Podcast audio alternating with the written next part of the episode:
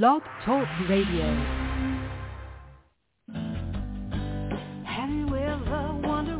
Welcome to Mind Shifters Radio with the Forgiveness Doctor, Dr. Michael Ryce. I'm Jeanie Ryce, your co-host. We also have co-hosts Dr. Tim Hayes and Michelle Bechet. We will share with you the wisdom of the first century Aramaic internal process of forgiveness.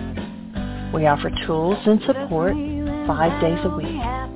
We will support you in building a solid foundation within yourself to live in pure love, in Aramaic, Rachma. Michael is the author of the book, Why Is This Happening to Me Again? For more information about the forgiveness process, please visit www.whyagain.org. And now, welcome to the show, Mindshifters Radio.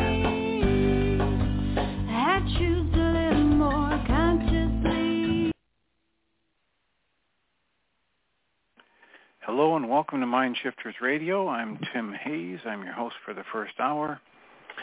And today is Tuesday, October 3rd, 2023. As always, we're grateful to everyone who's joining us here today, whether you're listening live or through the archives. As we spend another couple of hours teaching and supporting people in using some of the most powerful, effective, efficient, and accessible tools I've ever encountered. These tools are available absolutely free through the tireless efforts of Dr. Michael and Jeanie Ryce on the website at whyagain.org. If you go to that website and click on the two words that say Start Here in the upper left-hand corner, it will take you to a page where you can download and read Chapter 24 of Dr. Michael Ryce's book. His book is titled, Why Is This Happening to Me Again? And that particular chapter of that book contains a narrative description and explanation of the primary tool in this work. That tool is called the Reality Management Worksheet, sometimes called the Reality Management Wake-Up Sheet. And it's a tool I've been using to great effect for 19 years now to improve the quality of my life and most of my relationships and to turn any negative emotional experience I have into part of the infallible guidance system that each and every one of us has been given. You can also download the actual worksheet process itself. It's a simple PDF file. Click the link, download it, print it off, copy it as often as you'd like, and use it over and over again, absolutely free. You can also go to your App Store and type in the three words Heartland Aramaic Forgiveness. When you do that, before you're done typing the word forgiveness, you'll see the glowing heart icon. If you choose to tap on that, it will let you download a completely free and private app that contains the reality management worksheet. It contains an abbreviated version of that worksheet process, and it contains a copy of the Dragon Klingon game, which is a wonderful way to introduce these tools to even younger audiences. We hope people do all of that soon and often, primarily because it tends to improve the quality of people's lives the more they actively apply these tools in their lives. And secondarily, because it tends to prompt comments, questions, answers, and testimonials. And if you have any of those to share with us, we appreciate you doing so by giving us a call at 563-999-3581. When you call that number and press 1, it'll put the little icon of a hand by your phone number. I'll turn on the microphone and announce you by your area code. And we can have a conversation. If you're listening through the archives and you would like to get a comment or a question or some feedback or an observation to us, you may email. You may email me at tjh at mindshifters-academy.org. You can email Jeanie at J-E-A-N-I-E at whyagain.org. That's W-H-Y-A-G-A-I-N dot O-R-G. And if we get any kind of a missive from you, we'll address it on the internet show and then send you a notice as time allows about when, what day and time it was addressed on the internet show so you can listen back to the archives for your feedback. And we greatly appreciate whenever anybody does that because it just makes it a heck of a lot easier to live into our intention with this work. The intention we have with this work is to be of service And that's just a lot easier to do when we know how things are landing for you and what's working and what isn't. And it's always, you know, takes everybody's understanding and work to the next level when they when we engage in processing questions. There's no such thing as a silly question, and we all benefit. Doesn't matter how many years anybody has been doing a particular body of work, the more they work with it, the better they get. I forget which uh, world-renowned violin player uh, somebody found out that he still practices X number of hours a day. And they asked him, why do you still practice? And he said, because I think I'm getting better. so, so when we ask questions, it's like practicing. It's like testing us to explain. I, I love the comment from uh, either Einstein or Edison who said, if you can't explain something so it can be understood by a five-year-old, you don't understand it. And so the more we get questions, even if you think it's basic or simple or it's going to be silly, please disabuse yourself of that notion and call 563-999-3581 and let us know what your question is.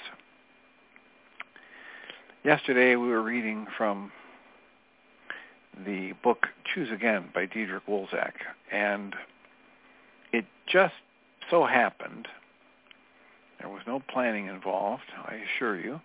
But it just so happened that his six-step process was all contained in yesterday's show.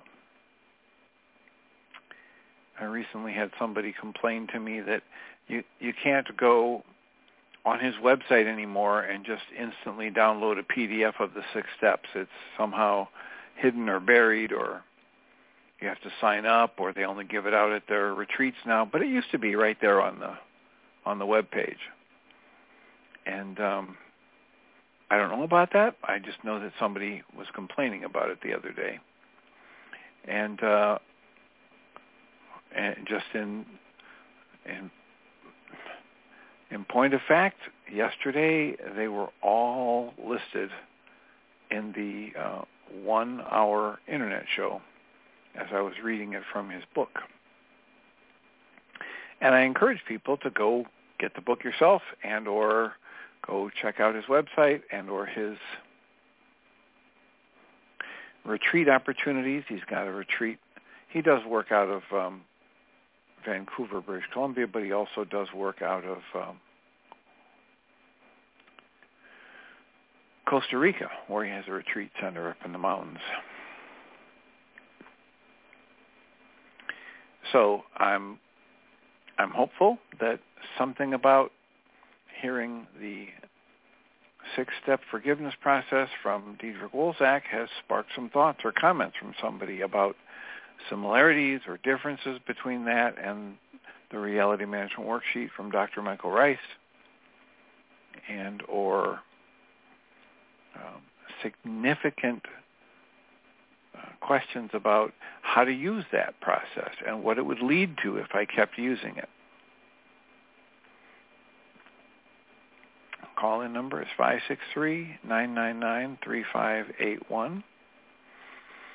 The other topic I wanted to talk about today before getting back to reading is the topic of boundaries and the difference between somebody saying, well, I'm just setting a boundary and somebody who's trying to manipulate or pressure somebody else to change. And this can be a very tricky set of conversations to have, primarily because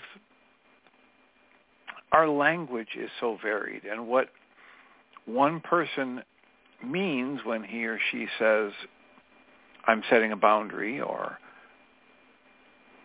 you know, this is unacceptable to me, might be very different than what another person says or means when they say the same words.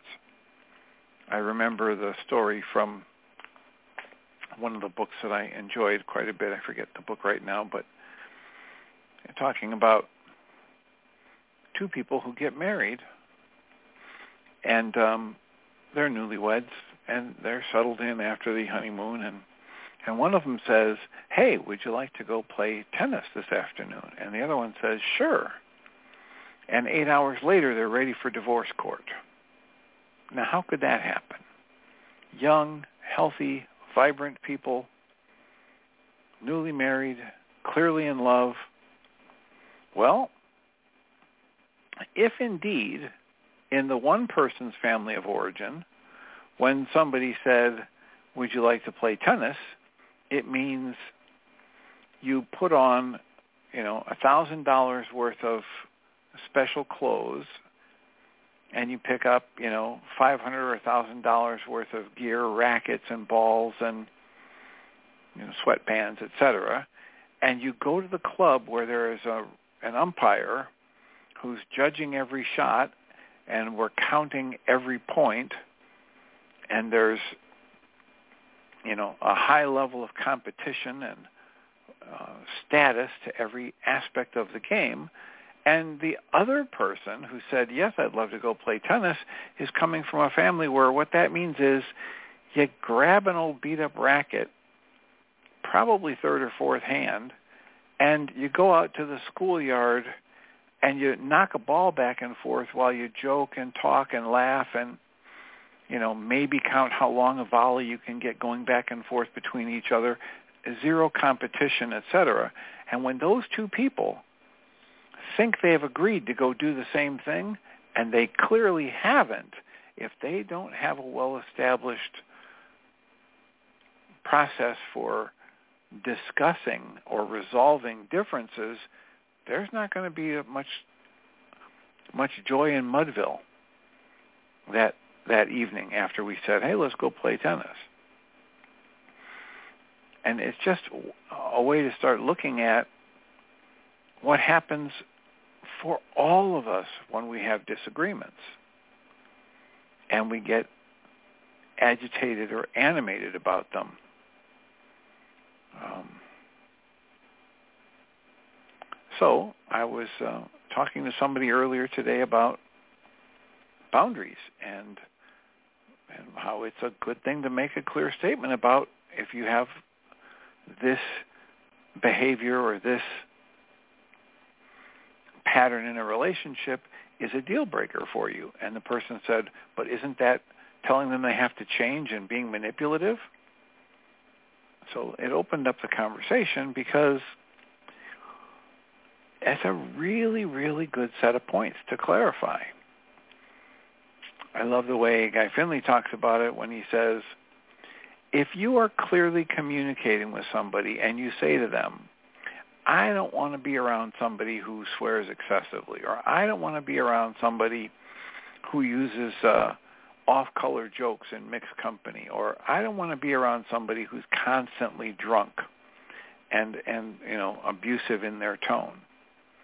If you've clearly communicated that to someone and they refuse to stop the behavior you've asked them to stop or do the behavior you've asked them to do, then, and this is very, very specifically worded, then Guy Finley says, then you are not responsible for whatever they put themselves through when you leave. Which means he's got the recognition that I don't create an emotional response in anybody. And they don't create my emotional response. That the life we experience is all created as an inside job.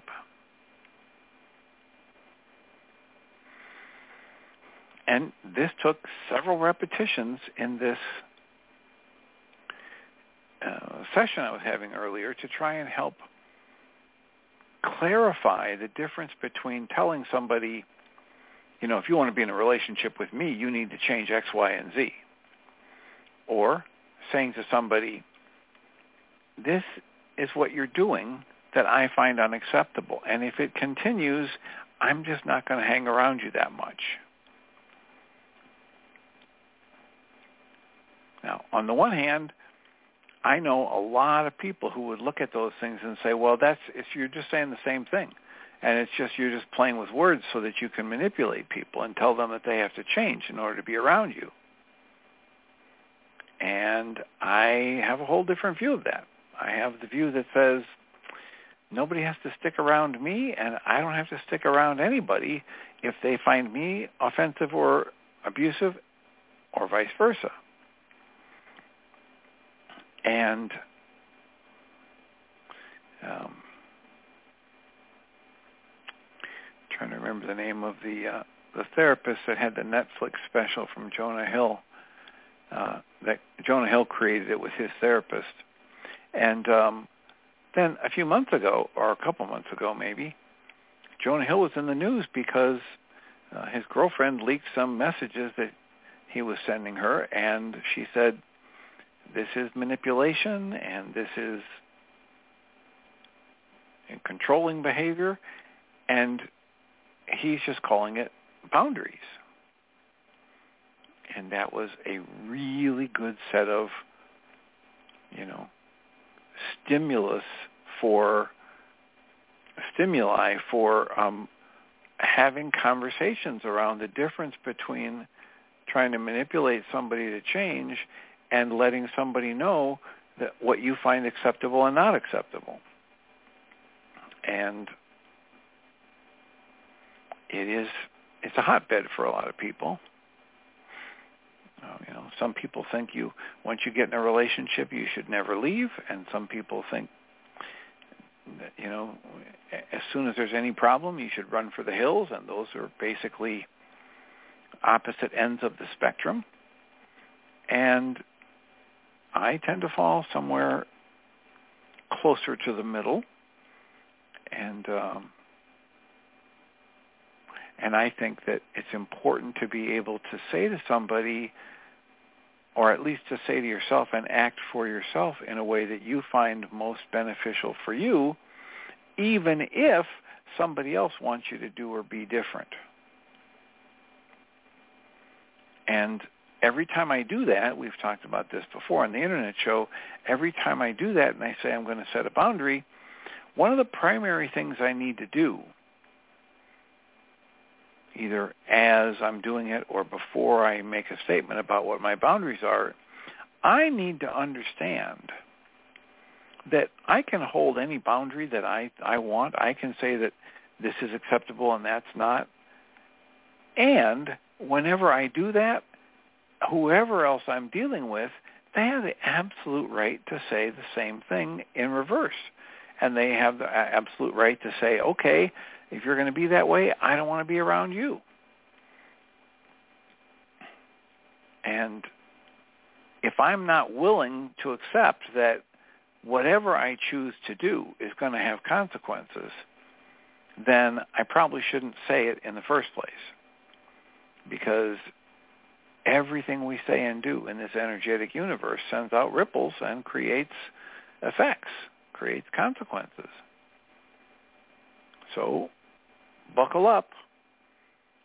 Think about it clearly. Make sure if you can, to whatever degree you can, that your actions match your words, and then feel free to communicate to the people around you whatever it is that you think is acceptable and not acceptable. That, by the way, is my definition for boundaries. My boundaries, the definition is everything that I say and do that effectively communicates to people what I think is acceptable and not acceptable. Oh, and by the way, everything that I say and do is actively communicating to people what I think is acceptable and not acceptable.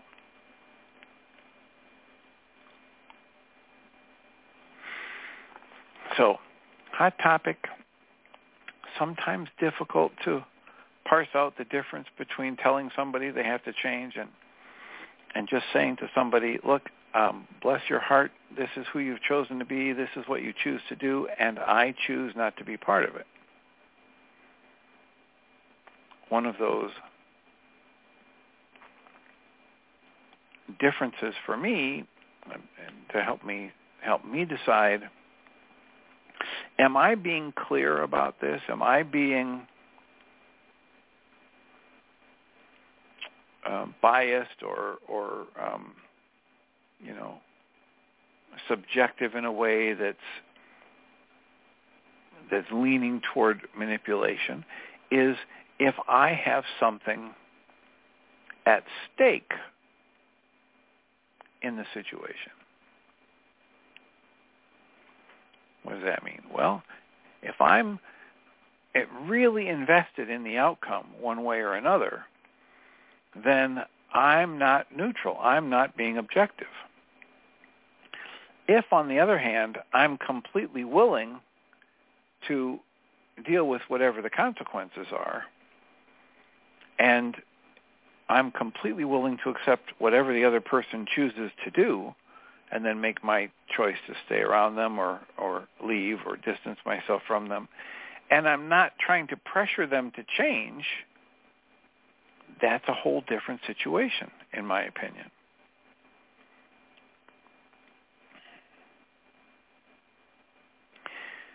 So with some hope that that's making sense, I'll what would they say? I'll open the phone lines, 563-999-3581. If you call that number and press 1, we can have a conversation. How is this landing for you? Does this make sense? Have you heard this before and it's brought up questions?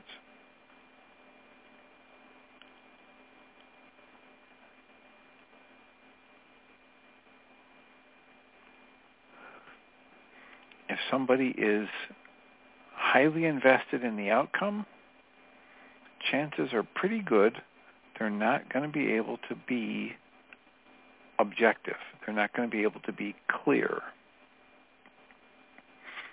They're going to they're going to have a distorted view of the whole situation, and they're going to be um, probably trying to convince you or other people in that interaction that that they're clean and clear when they're not.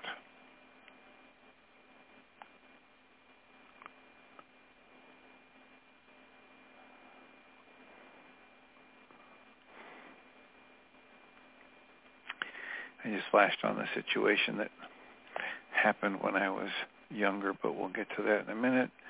Area code 314, you're in the air. Hello, Dr. Tim. Um, this is Doug.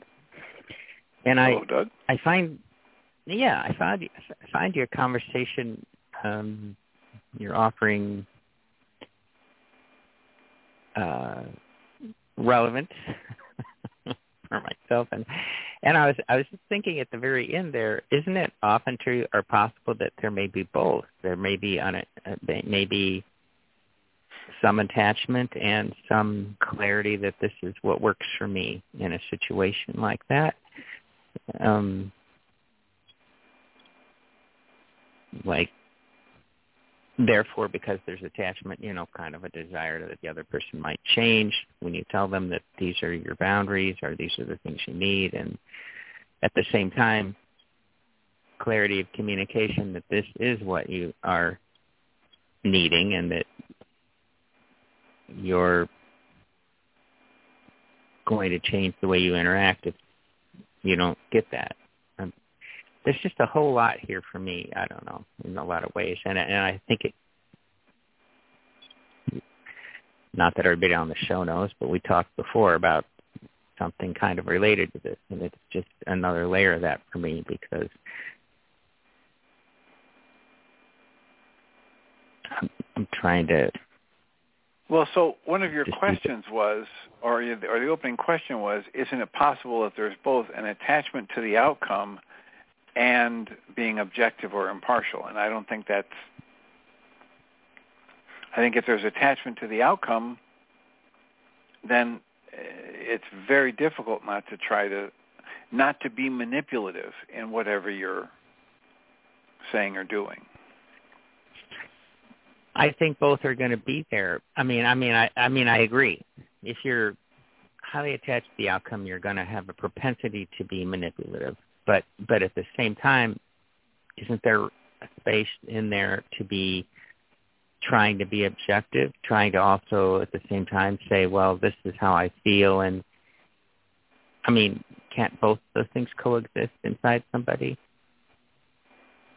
To some degree, trying to be objective and just tell it how it is and also at the same time recognizing that, you know, they do have some manipulative propensity because of their attachment. Our hope for the other person to change, maybe not even, I don't know. Well, here's the deal. That that the, the the the point I'm trying to make is that if I tell somebody that with the hope that they will change, I'm being manipulative, and that's not okay. good boundaries. Hmm. And it just from you know from my perspective, it's just the way I think about boundaries. Sure. If I tell somebody X, Y, and Z, you know the the thing about um, if I say to somebody, I don't want to be around people that tell racist jokes. So, you know, just want you to know if you keep this up, I won't be hanging around much. Well, I'm not really invested in whether or not they quit telling racist jokes. I'm just letting them know that whatever else we have in the relationship is at risk if they don't because I'm not going to argue with them. I'm not going to stick around and debate whether or not this joke was racist or not. I'm just going to let them know this is what I'm looking for in a in an interaction, in a relationship, etc. And it's perfectly okay if you want to be racist. I'm not trying to tell you how to live your life or what views to have.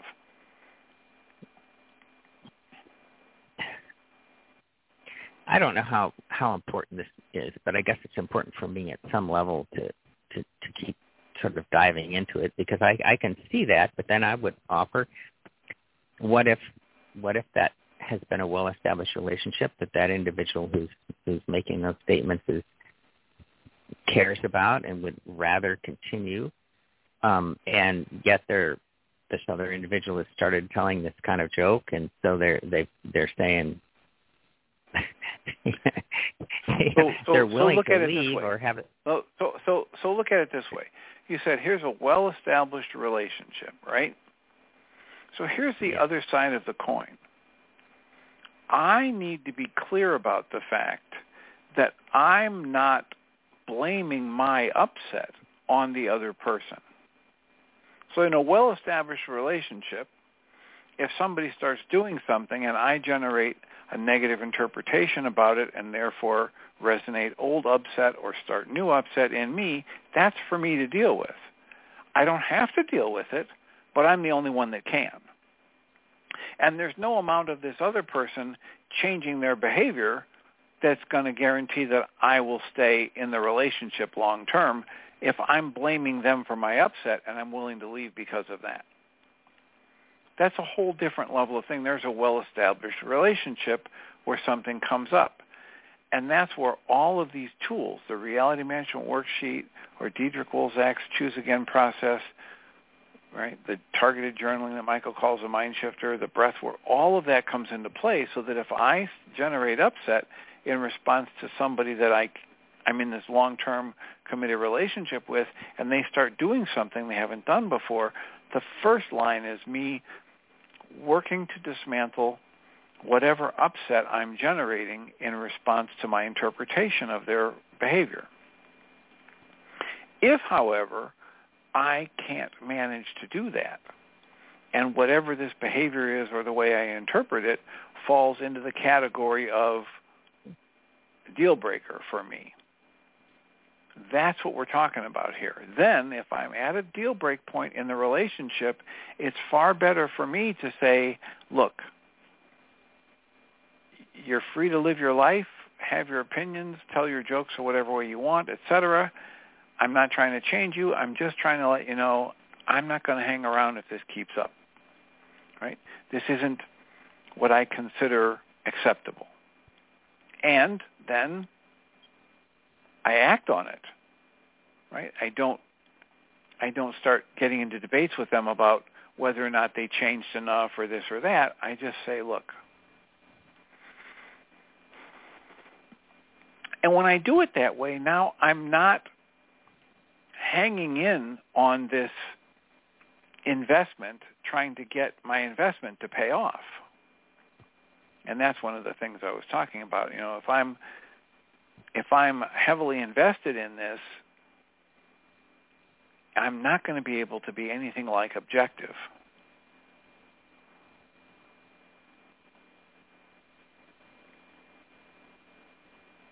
Okay.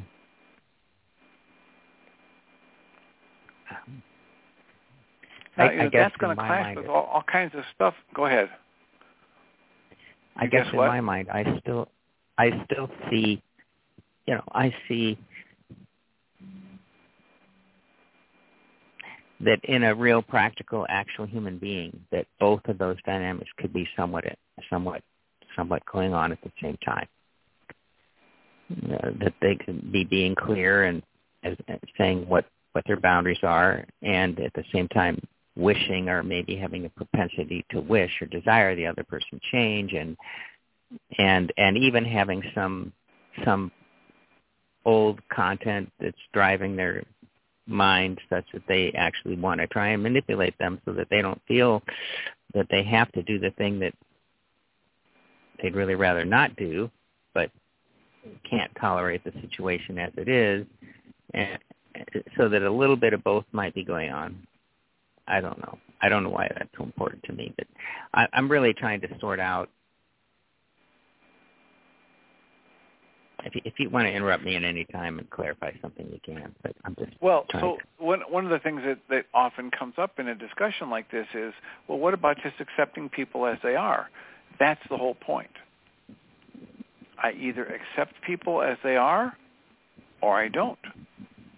And if I don't accept them the way they are, and I start to to I want to um, stay in a relationship with them, that's when I'm going to be moving into that manipulation and bullying and threatening and but if I find that I can't accept them as they are and or I can't dismantle the upset that I generate in response to my interpretation of whatever they're doing and I make the statement to them that this is what's happening for me then they make a choice, and I make a choice, which is, by the way, what we're all doing all the time in our lives. Right? There's nothing new about this. Somebody brought up earlier today, well, what about, you know, you're in this relationship and somebody, all of a sudden they start, you know, doing this or they start doing that. I said, well, the first thing is, if it, if you generate upset in response to that, that's your work to dismantle. You like 80% of this person and 80% of what they do, and you like 80% of your actions in the world when you're with them. And there's this 20% that you don't really like. But if it's not a deal breaker, you just accept it. Right? And if upset comes up in you, you use the tools to dismantle that. And if something comes up that's in the deal breaker category, for you, for whatever reason, of course, the first thing to do is question. Is it really a deal breaker? Am I willing to risk this entire relationship and all the benefits I have from from it because of this issue? And if it is, that's when I'm talking about making this kind of a statement that's not designed to get the other person to do what I want them to do. That's verbiage out of the uh, power struggle model that I teach people is that I'm not telling somebody that I'm going to do X, Y, or Z trying to manipulate them or force them to change. I'm just telling them what's acceptable and not acceptable to me and how I will use the things I have control over to effectively communicate that with my words and my actions.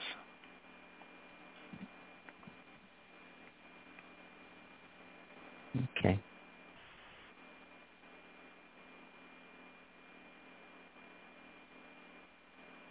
So if I get in a situation, I'm in a relationship with somebody, I mean, it's almost impossible in any long-term relationship that I like every single little thing that my partner does. We're not talking about that. We're talking about how if I enjoy 75 or 80 or 85 or 90 percent of my relationship with the person, and there are these other things that I don't so much like, I either learn to stay quiet about it and do my own work on it, or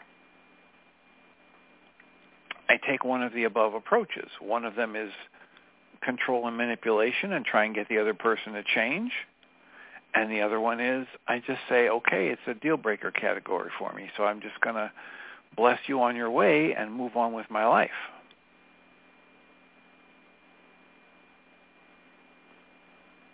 Okay, I think that's, that's helpful. Thank you. But if I'm there in the relationship with the person and I say, boy, I really don't like it when you do this or that, and they say, oh, okay, but that's just who I am. And that's what I like to do, and I don't see anything wrong with it. What are my options in that situation? What would you consider your options to be in that situation?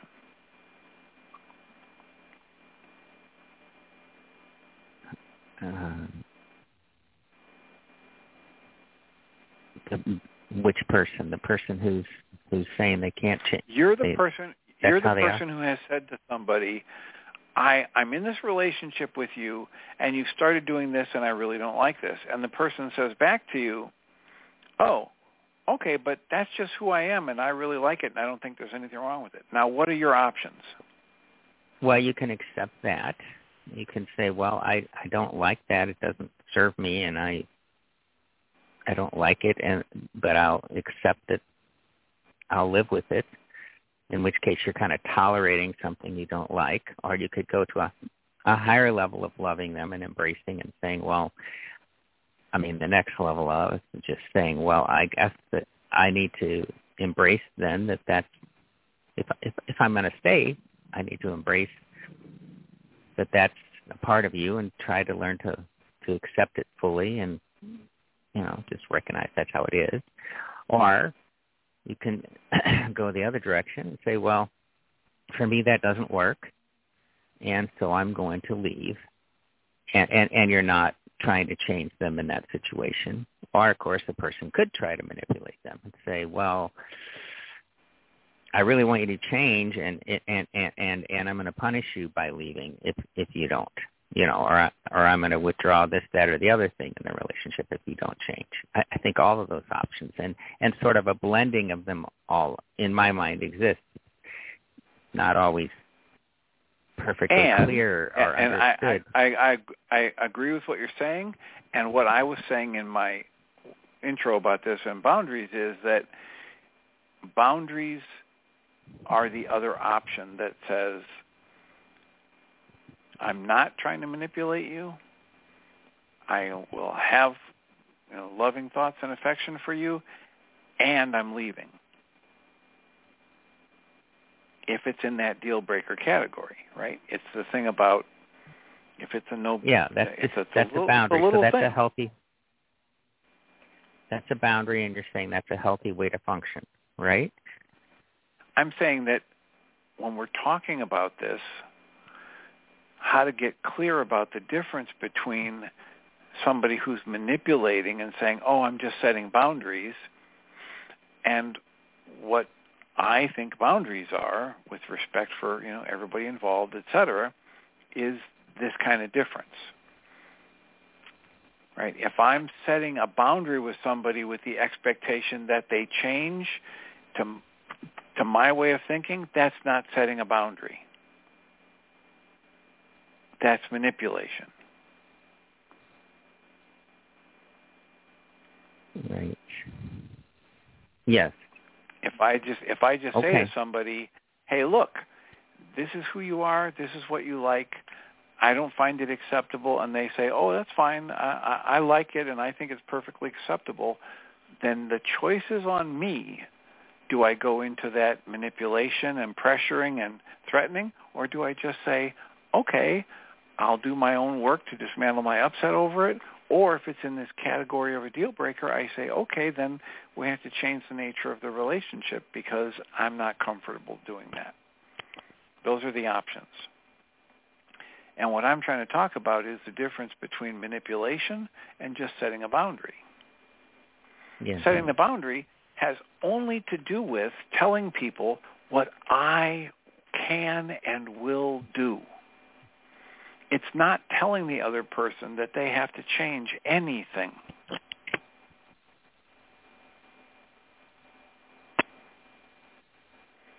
That's another way to say this, right? That, that I'm just going to say yep. to people, you know, I, I had a, a, a business situation years ago where there was quite a, a bit of an investment in it, and and and all of a sudden I started to see behavior in the other people that I didn't find acceptable, and so I called it as unacceptable, and then we took a hiatus, and they came back, and we said, okay, it's all done, we're all fixing it, and then it happened again.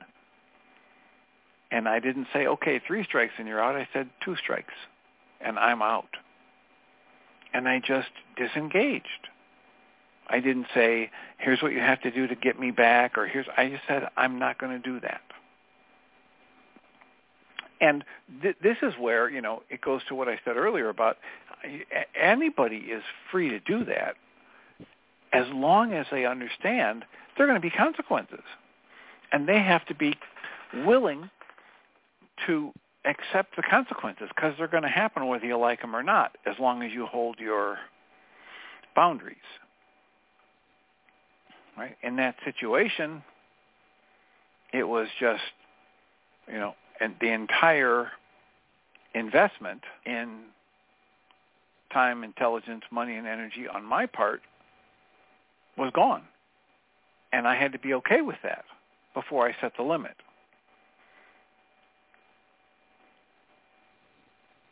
in a in a personal relationship or even in, in that one where to make the change that you desire or wish that's different um, art for them to meet the need that you have, which would be stopping a behavior or starting a behavior theoretically, either way. Couldn't a could a person um, have the boundary, set the boundary, and at the same time say, you know, I really do value this relationship. I wish that you would or could change that, but if you can't, this is what I'm going to do. I'm going to leave, uh, uh, but but I think that I'm willing to give time for you to make that change, or I'm willing to leave and then hold space or time that you might change, and in which case I would be willing to return to the relationship because there are all these things that I value if if I were getting the things that I need in the way I need them, and that, that's not an attempt to manipulate the person. It's it's holding open an honest boundary that includes space to give time for that person to change. Is that how does that fit to what we're talking about? Does that seem consistent? well, uh, that, that you know, for me, the words that you're saying that are key in that give time for the person to change, meaning you're trying to say and do things with the goal of having them change, which is why I said, you know, in the earlier conversation I was talking, I said, I have to, I have to not have an investment in the outcome. Right? I have to just say. I don't look, think that's normal for a human being involved in a, in listen, particular. Listen, it I doesn't, mean, matter, many it doesn't matter if it's normal. It doesn't matter if it's normal. I'm Okay. just trying to tell you that if Okay. I'm if I'm Okay. gonna if I'm gonna be able to be clean and clear about it, I have to be willing to accept the consequences.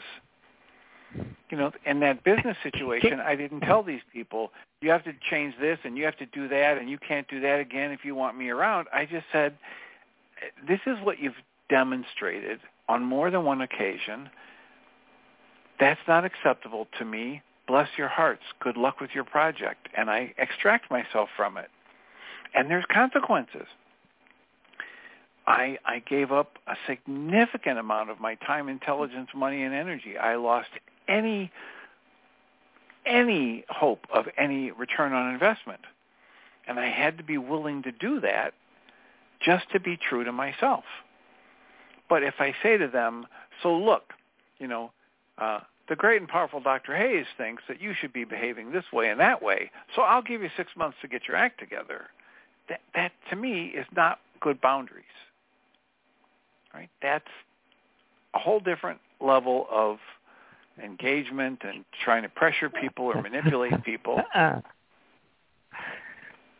okay. Well, I I I, I think I, I hear that, and I just I'm having trouble within myself seeing where there where we're being as complex as human beings are. There isn't a room for okay, this is my boundary, this is what I'm going to do. You tell that person that, and then it's kind of like what you said you did in the first case. You gave them one more opportunity, you, uh, in a way, but but but it's more with a human being, with a human relationships where there's a lot of dynamic going on, a lot of emotion, a lot of feeling.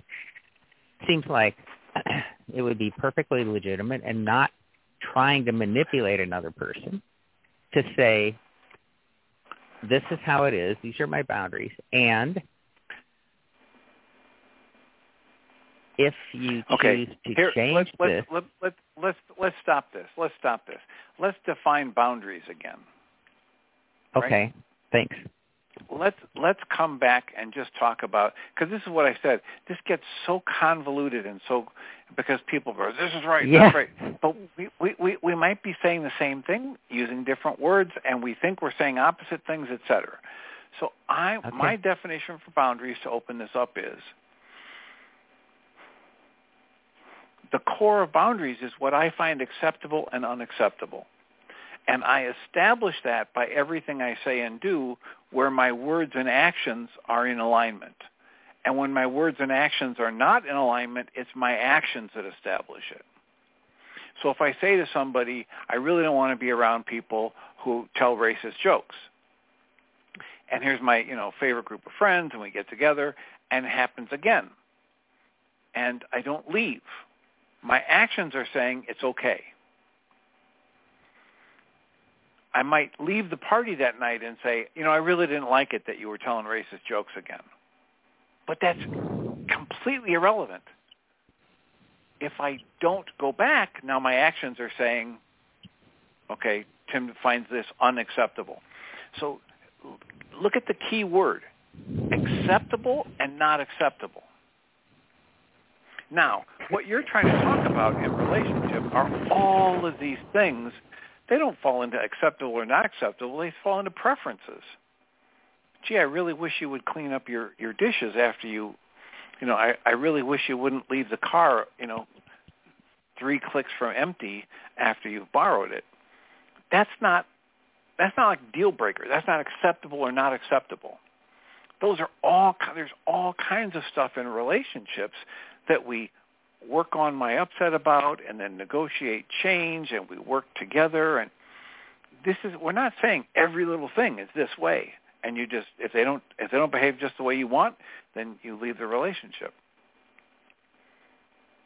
We're not talking about that. We're talking about core things that are deal breakers. And everybody decides what's a deal breaker for them or not right? So somebody says, hey, I'm in this relationship with you. We've been in it for six months. Everything's great. The sex is great. The conversation's great. Hey, why don't you meet me at the bar? Okay, I'll meet you at the bar for some drinks before dinner. And I get to the bar, and my partner's there with two other people he wants to take home and have sex. As, and there's no, there's no notice. There's no, it, it's like sprung on me.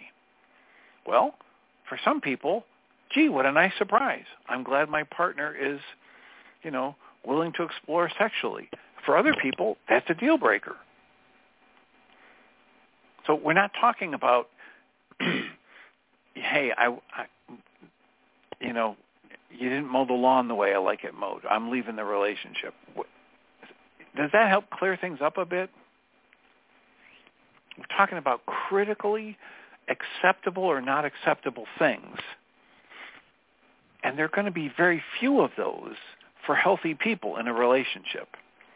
Because a healthy person in a relationship is going to understand it's not possible for them to actually like every little thing that another person does.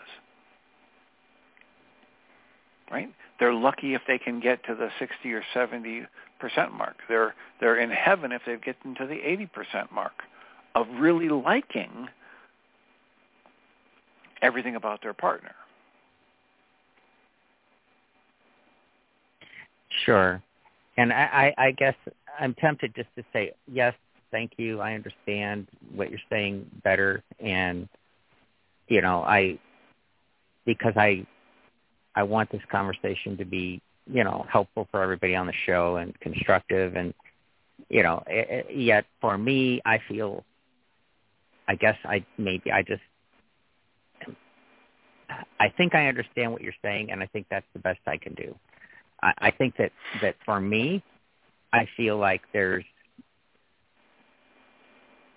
a complexity there where where goalposts can change. What what what one finds acceptable one day might not be a year later, uh, because because we're growing and shifting and and I also think that there's there's room in a relationship for someone to try to persevere for a while with something that's not acceptable to them in hopes that the other person might be able to manage that but but still ultimately hold to the boundary that they that they have because they feel they have no choice or the boundary that's evolved in them. Oh, and oh, oh, okay. So, so what i would say to that is you and i are basically saying the same thing with different words because if okay. it's something that i can put up with for a year and a half it's not unacceptable to me yet. No, yes, it's not unacceptable right? to me. If I'm putting up with it for a year and a half, my behavior is saying it's not unacceptable. It's acceptable. Okay, That's, this may be this helpful for me to understand. Yeah. Right. This it's, is the not, point of. But even if my words are, if this doesn't change, then I will leave. You know, I, I no, will. I will no, allow no, you one year to to change. No, no, this. no. No, because remember what I said about the boundaries is yeah. it's it's what my words and actions say when they're lined up or what my actions say when my words go in a different direction. So it isn't that this is unacceptable to me if i'm staying there. But, actions but are what I'm happens there, when they that leave? means, then pardon when, me when they leave at that point the goalpost has changed? Now it's unacceptable That's right. When you finally leave, that's your behavior saying this was unacceptable. But until then, if you're staying, it's not unacceptable. Your behavior is saying Yet. it's acceptable. Okay. Period. Now, right. there is no yet. This is today. we only have the now moment. We're not talking about a boundary I'm setting for something six years from now. Right? That's not a Okay. boundary. That's some kind of philosophical game playing. That's that's fantasy if I'm staying in the relationship today, it's acceptable to me. Whatever's happening in it is acceptable if I'm staying. This is just by the definition I was giving, and I'm only giving that definition to help us communicate more clearly about it. Like I said earlier, I think you and I are both say, basically saying the same thing, but we have these different Okay. words for it. So, so how do we explain or frame a situation where someone says, "I really don't like this," and then they stay, and then at some point they leave? What has what has happened? What has happened? Has their boundary changed? Has what's acceptable and non-acceptable changed for them at that moment? Is that what yes, that's by what we would say has definition, happened? by the definition we're using, yes, hmm. right? Because the definition we're using is what my behavior expresses. Okay. So people's boundaries and what's acceptable and unacceptable can change over time, right? all the time. We would agree? All the time. Okay. Okay. People change their behavior all the time. They change their mind. They change their Okay. decisions. Absolutely. okay. And we're just trying to give a good functional, or you might call it an operational definition to what is a boundary. okay. It's not that it's right or wrong, good or bad, up or down. We're just trying to give it a way to have it defined so that when we talk about it, we're agree- in agreement about what we're saying. Okay. We're not saying it's right And or so- wrong, good or bad to stay or leave. We're just saying in this discussion, the definition of boundaries is what I find as acceptable and or unacceptable as defined by what I do.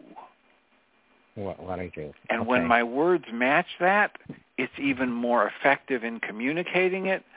When they don't match that, it sends mixed messages and there's a lot of confusion.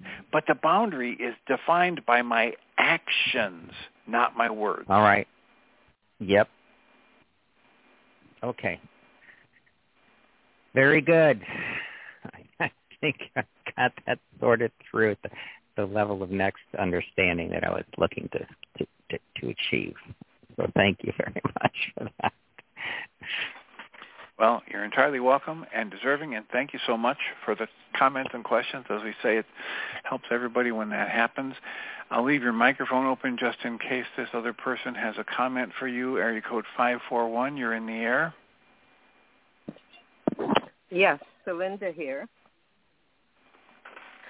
Yes, I do have a comment, and it's I'm really enjoying this conversation because it's right down what's happening in my own life right now, and I feel kind of like I was um, I was understanding, um, or my perception was that I was understanding both of what you both were saying. Um, I, I, I, I'm having difficulties in my relationship, just like every relationship comes to speed bumps. And there were certain issues in my relationship that have never been resolved. And it was like, to me, a tennis match between both of us of, well, you can accept me the way I am or you can change. and I have come to the realization that I had to focus on the wrong person. That um, the focus was really about me, and you mentioned this, Dr. Tim. That if I find a behavior so unacceptable that I um, that I want to leave, but then I don't want to leave, and I get in that bind, which is what I hear um, Doug saying, which I get in myself into. Yes, I want my cake and to eat it too, I want um, to be responsible irresponsible, and I put my. Oh, Celinda, you faded. Oh. Doug, can you hear her? No, it happened. It's like your finger got over the microphone on your phone or something. Move your hand to a different place, maybe. That's very possible. Um, where did you lose me? Well, you came back briefly and then faded again away. okay, so what I was saying was that the bottom line is that um, I, I what Dr. King said is that when I find myself in that bind, I need to do my forgiveness work. Pure and simple. That I need to put the focus on me and ask to be shown and uh, what's mine to do, and uh, please help me do it and that's just kind of where it is. So it's an, for me, it's not an either or situation. It's having the clear boundaries, like Dr. Tim says, and having clarity, like you said, in my own mind. And I can get down the rabbit hole, in a in a heartbeat. Everybody knows that except me. Everybody recognizes me in the rabbit hole before I do. Um, and so I realize why who who's what's my co-creative part in this foment and what am i attached to and who who or what am i running after like the rose and the butterfly doesn't matter how trivial it is or how life threatening it is that i put between me and who i am and my source and so right. I well, thank you. I have to cut saying. you off there because we're going to run out of time. But I appreciate the comments, questions, the discussion from both of you. Thank you, Doug. Thank you, Celinda. I will remind us all that we come from love. We're made of this stuff we call love. We actually are love, and everything else is false. Welcome, Jeanie Ryce. Thank you, Dr. Tim. Looks like you were having a, a good conversation going there. well, I think I think for the you know summary for your notes or whatever it would be uh, i think the biggest part of the conversation had to do with the difference between boundaries and manipulation in relationships so. So. Ah. Have a wonderful show. Thank you. So welcome everybody to the second hour of Mindshift Radio. Today is Tuesday, October 3rd, 2023. And our calling number is 563-999-3581 and press 1. And that puts you into queue to talk to us. And we would love to hear your comments and questions because that makes this your show. And I see Doug's hand still up, but I believe that Dr. Tim was talking to you already, but I'm going to turn on your microphone and just make sure. How you doing, Doug? I'm doing okay. Yes, he was. I was part of that Okay. conversation. Okay. Very good. Well, I will meet you back then. And um, I see Susan has her hand up. Uh, so we'll give Michael just a minute to dial in. But how are you doing today, Susan? I'm doing okay, and I don't have anything to say except I hope Doug is still on because that He his is. question. And I'll turn his mic back on, too. Oh yeah, it was Hi, Susan. wonderful, Doug. Thank you so much. I've been wrestling with What- a similar thing, and um, the investment, the personal investment, for me, I feel as if I can't help myself, but I'm going to manipulate. I haven't gotten to the point where I've done what Diederik and Michael Ryce say to do. Really, really, really get into a state where it's all about me. I'm totally neutral. I can drop my hopes, drop my goals, drop my expectations, let everything go. And then I think I could set a boundary and stick to it. And I do in many instances in my life and in my marriage. Oh my gosh, you laugh hear some of the things Tim and I have nego- Tim Bingham and I have negotiated. Uh, and we both haven't left. We're still here. But to really, really, really want something so deeply and so that practically everything you do you could see as a manipulation because you're just not ready to let go and leave. I mean, that is, that's what I thought you were kind of driving at. And man, I feel for you if it is. And if it isn't, I'm projecting totally on I'm in garbage city with my own stuff.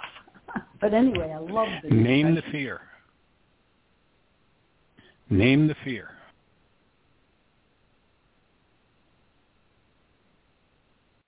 Are you, Susan? Is that a, an, in, yeah? In, in the situation you're Is that- working on, Susan, and and Doug, I'm glad you're here. I, I don't know what you were talking about, but maybe we can go into that a little bit. But but the hit that I get, Susan, when you talk about you know with all that emotion, all that energy you had, is that behind the inability to do what your soul wants you to do, what your choice is, is in Mhm. carbon-based memory. There's a fear. Oh yeah, oh yeah, through that oh yeah. fear, Okay. then you'll be able to have you'll you'll have choice in that in that arena. Yep. Well, I haven't given it up. Okay. Haven't. Mm. Uh, So what's the fear about? doing a lot of um, being shown up to be as worthless as I think I am, and I know that isn't true. So I'm dealing.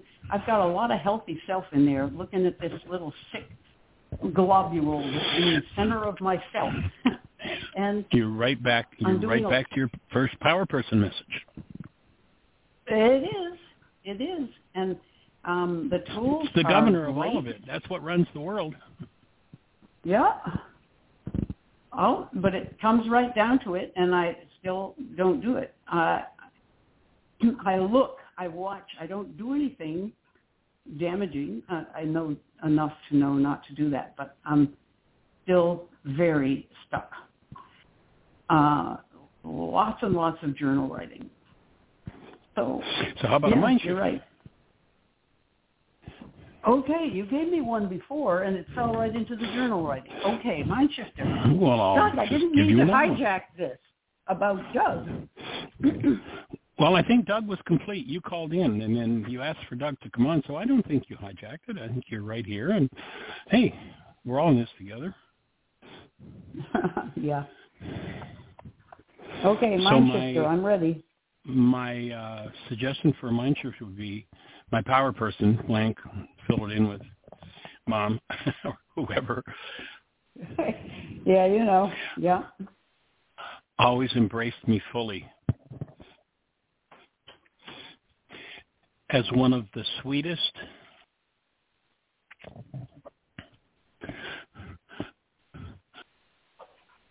most mm-hmm. wisdom-filled people in her life. Oh, that would be lovely. Okay, so that's the first thing to go on the opposite side. So now we want to look at why you would say that would be lovely because if it were true, you just said, that's right. So now what, right. what are the specifics that need to be resonated into awareness with that? And when you let go of that, when you go through that one, then bingo, everything will change. kind of like night falls day. Yeah.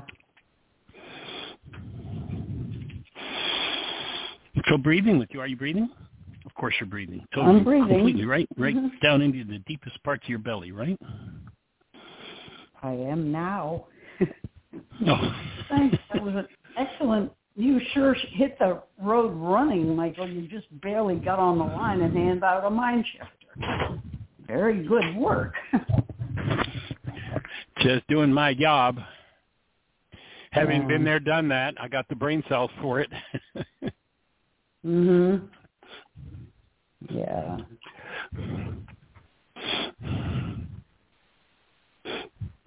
So what's happening with your breath?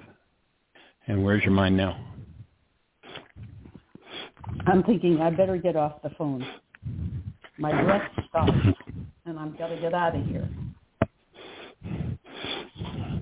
So is that in response to the mind shifter? Or is there some reason yeah. you actually have to get out of here?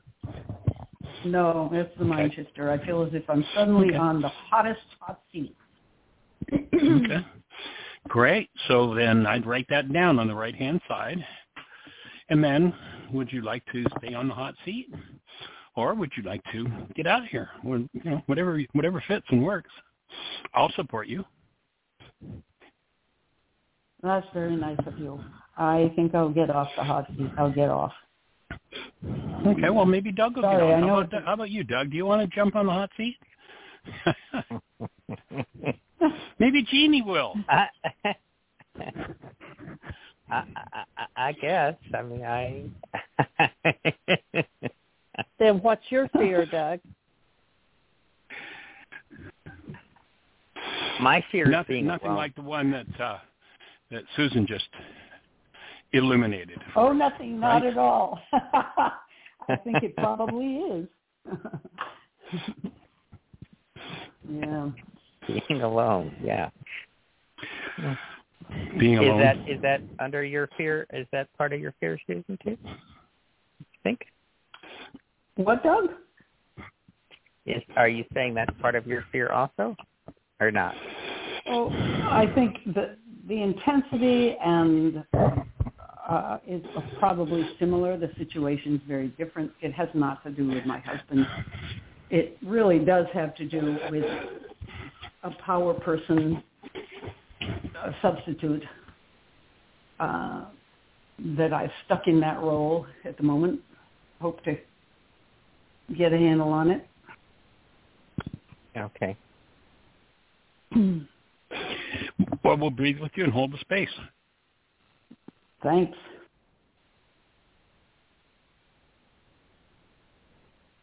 Um, just I was attempting to, to bring the uh, note page up. And what was your fear again, Susan?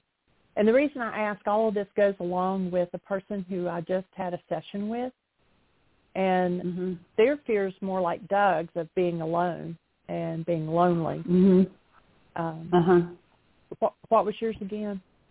That you wouldn't be being unworthy or oh, being unworthy, unacceptable, disgusting. There are lots of adjectives. Gross, and of course, the aging process doesn't help that because I don't have youth and agility and beauty. Not that I thought I was beautiful, but now when I look at myself as a younger person, I think I was pretty good looking. but I only had those feelings lately when it's different, you know. So anyway, yeah. You know, it's interesting. Lots Of, you you bring up a really powerful point there. Is that many things that occur over which our trauma is activated and we think have to do with the thing, hmm when we realize it has absolutely nothing to do with the thing, and as you just said, you look back later and you go, oh, gee, I look pretty good. Why couldn't you have Mhm. said that 40 years ago? Because you had a thought know. disorder about, because you had a thought disorder that said, I am broken, whatever, whatever the variations on the theme were. Mm-hmm. Yeah, that's And if you look true. over the period of a lifetime, there's so many things that at the moment seem so terrible, and and now you look back on them and they were absolute gifts. Were they terrible at the time? No, Mhm. but I had a reality in my mind that said they were terrible. So what was terrible was the reality my mind was outputting. And when I realize the Yeah. thought disorders behind that, I bring them forward to conscious awareness and let go of them. Then all similar traumas just disappear because Yeah. they were never there, except as constructs of the mind. Yeah, that's true. I can feel the truth of that. Yeah, I was never Yeah. available to accept who I was in the sick part. I mean, I did. I had so much health and did so much, and was I was a good teacher and a runner of rehearsals and all sorts of things. So there was a lot good going on, which I have. I think I've acknowledged all the way along the line. I remember Eckhart Tolle saying, you know, some people who really have a bruise in the center of the, so- their souls, they still are very highly function, functional in different aspects of their lives. And he mentioned teachers. They step into an ego state. Tim Bingham still says that. He hears me teaching my little fitness classes and he says, wow, you're, you just like you're gone because you're so into it. You have disappeared. And I have. I love my students and we're just connected for that half hour. I think, let me stay there all the time, but I don't. And the other side So- comes in again. So my offering Yeah. would be that the exact reverse is true. You didn't disappear in those moments. They're the moments when you showed up. I get that. Yeah, that's true. Yeah. And then the false self, the one that Yeshua said, in order for you, awesome being to live, you, power person based, non being trauma based person, have to die. So all those moments where the world says, "Oh, you disappeared," no, no, no, no. That's when hmm. the real being showed up. That's when you were on purpose and you were rocking. Yeah. It's that other And self it is that has to amazing. go. Yep. It's amazing that all self-consciousness, small self-consciousness disappears during those times. Mm-hmm. And because you weren't in small an self. Yeah. I love that idea. You were in I never thought of it that way. Mm. You were in being. That's Nice. and well, that's you know, why. Go ahead. Well, I was just thinking about what Doug, how Doug kept struggling to find the words to say what I think.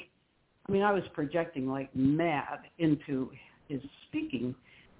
What I thought he was trying to say, I was feeling very deeply. It's like I can't even speak to this particular person at the moment because if I say anything, I'll be manipulate, manipulating. I haven't gotten to the point where I can step away from wanting acknowledgement. I'm just not well, you know, so I just watch and I think, holy mackerel, this is powerful stuff. Do a lot of journal writing, which consists, sometimes I'll go for my long walk and I'll just talk. I'll talk. Um, I'll let it all fall out and then I look at what I'm saying and I think, whoa, this is amazing. So there's processing going on, but I'm still not well enough to deal in real time with a real human yet. That's the closest I've ever come to saying anything about this. So the the mind shifter is right on though. It's to me, my mind is absolutely not true. The mind shifter, and so there's a lot of writing on the other side of the paper to be done. But meanwhile, I was just so into what Mike, uh, what Mike, what Doug was saying, and appreciating how brave he was to try to put what he wanted to say into words. Anyway, so it was just a great show. It was good discussion.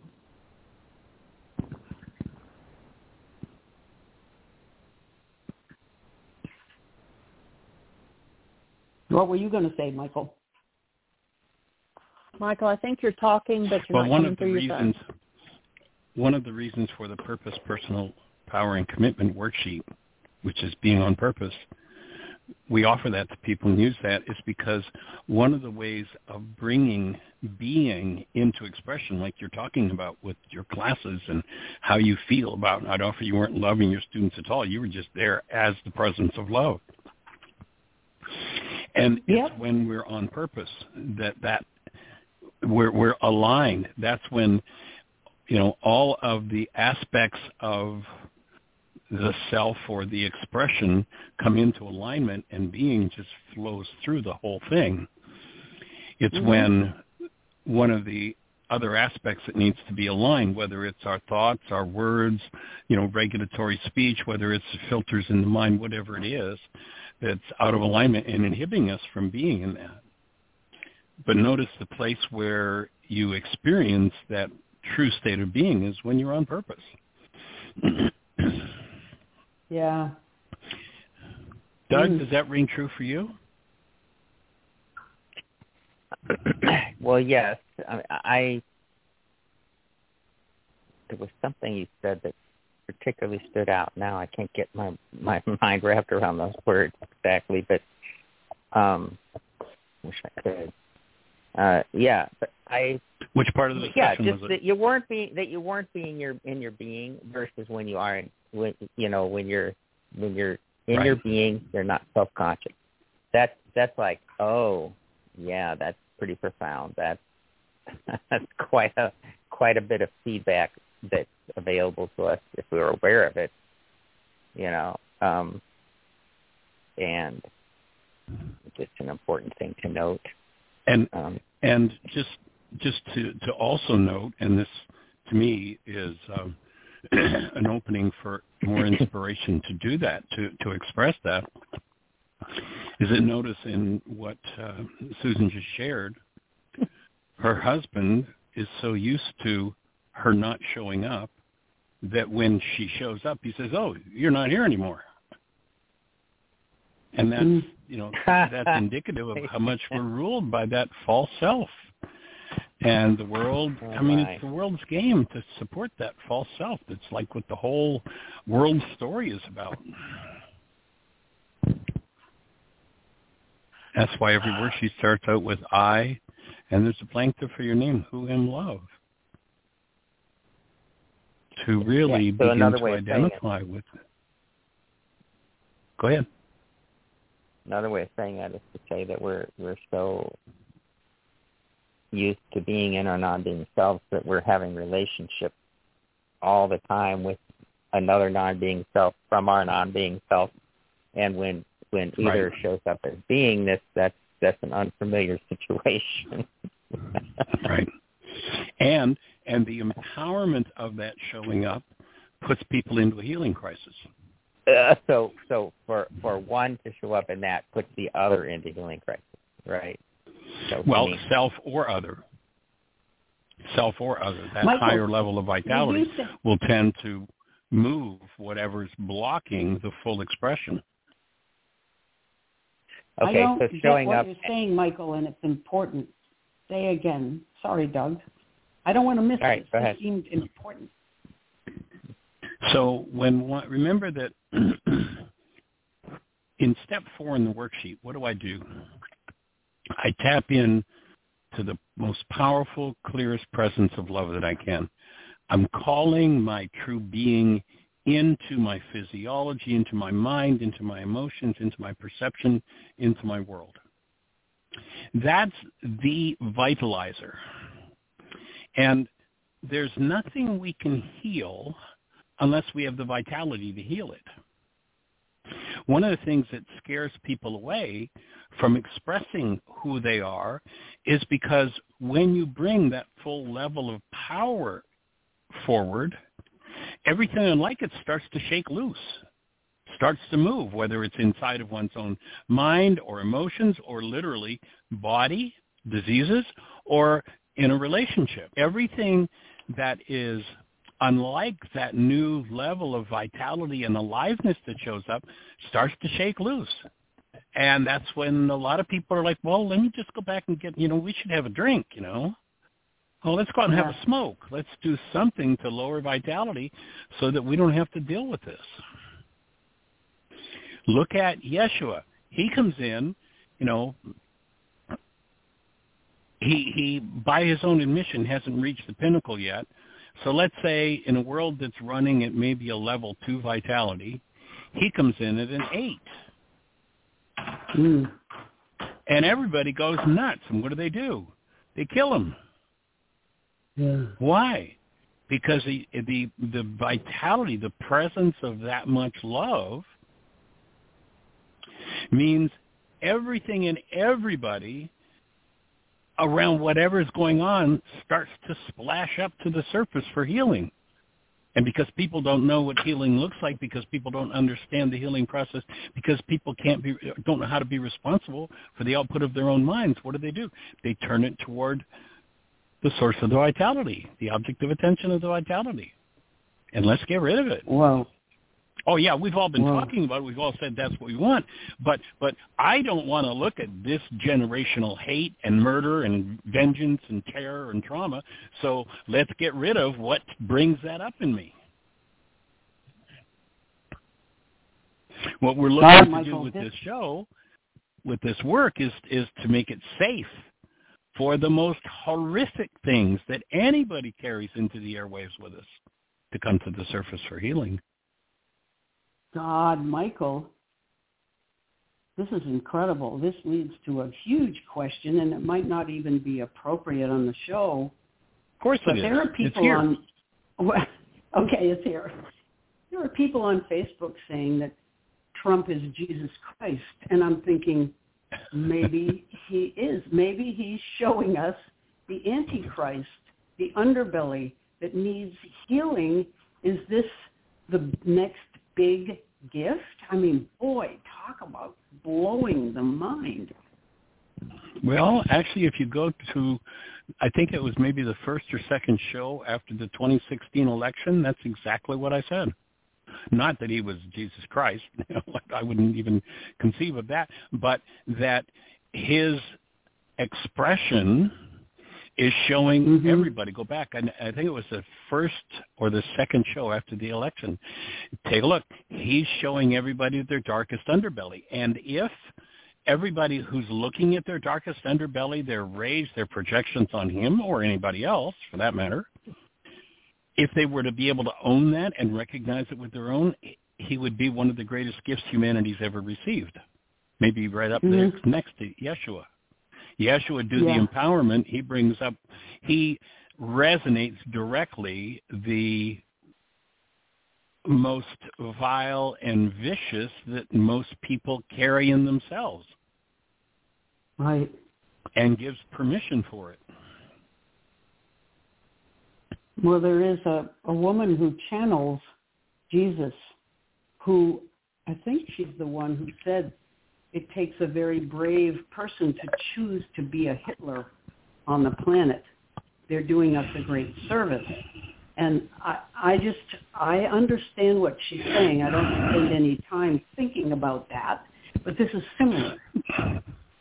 Uh, I wouldn't go there. No, I wouldn't. I wouldn't compare the two. The two for me are not in the same arena. No, Well, you could just say I don't Trump. think. Pardon me. You could just say Trump, that she would say that about Trump, that he's a brave soul, Well, uh, bo- bodiless, and now he, he agreed to come here to show us something. that's giving him an awful lot of credit for being that, incredible. That soul. would be. Well, we're saying that that's a conscious decision or choice made by that individual. And my take in observing the behaviors is it's anything but a conscious choice.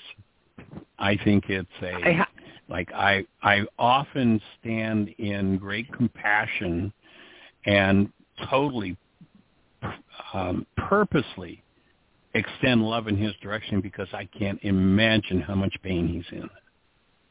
So mm-hmm. I would call that the accidental expression of mass hate, fear, rage, guilt, you know, whether it's Hitler, whoever would express like that.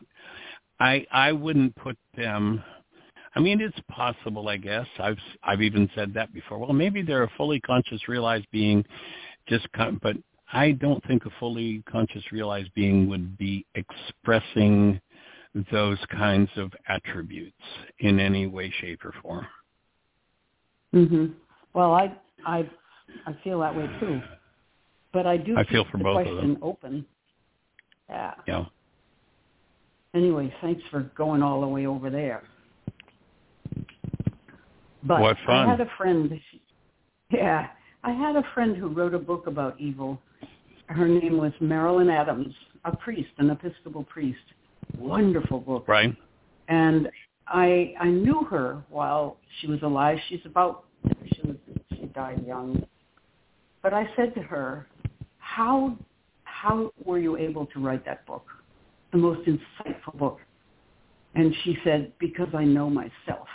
what she was saying is I know, I think I know at least almost the amount of darkness I have in myself. And I appreciated her for that very much. It was a struggle for her. It's sort of like St. Augustine who struggled so hard against what he saw as his own darkness. But I think that's part of being in a separate body. We, we aren't connected enough to know that we're connected and we, we're not connected to love because we have bodies which help us feel separated from one another. And anyways, this has just been on my mind, the full spectrum of what we're capable of includes what Trump can be and do. I wouldn't do those things, but I I can conceive of them I can feel some of them. So it seems almost an insurmountable task to just be love, truly stay there.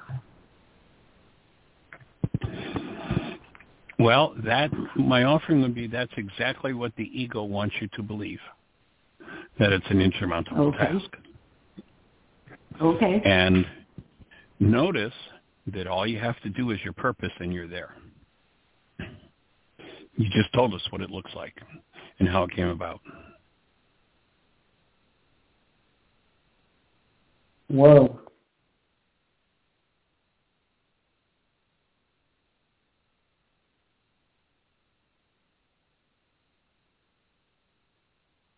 So it isn't a matter of, it's a matter of disappearing.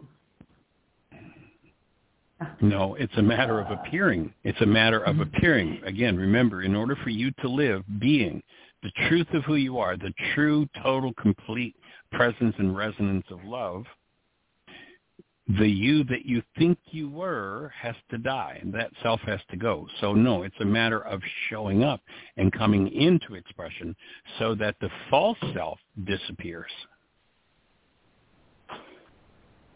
And remember that the word evil in Aramaic relates to sin. Remember, sin's the archery term. Yes. You fired the bullseye, yes. you missed the bullseye. You're still on the target, but you missed the bullseye, and the scorekeeper yells sin. If you miss the target altogether, then the, the scorekeeper yells evil. Like, you missed mm. totally.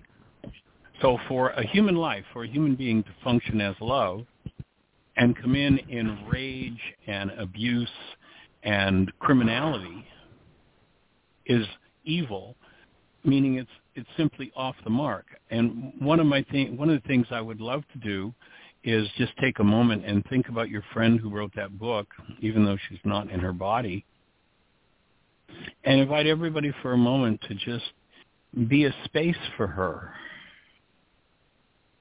to free herself from the belief that any of that that she saw in herself had anything to do with the truth about her.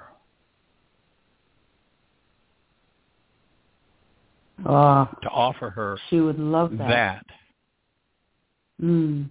That yeah, that's what I mean. What do we carry? I mean, what was my or your or Doug's great great great great great great great grandfather doing? Uh, you know, who knows?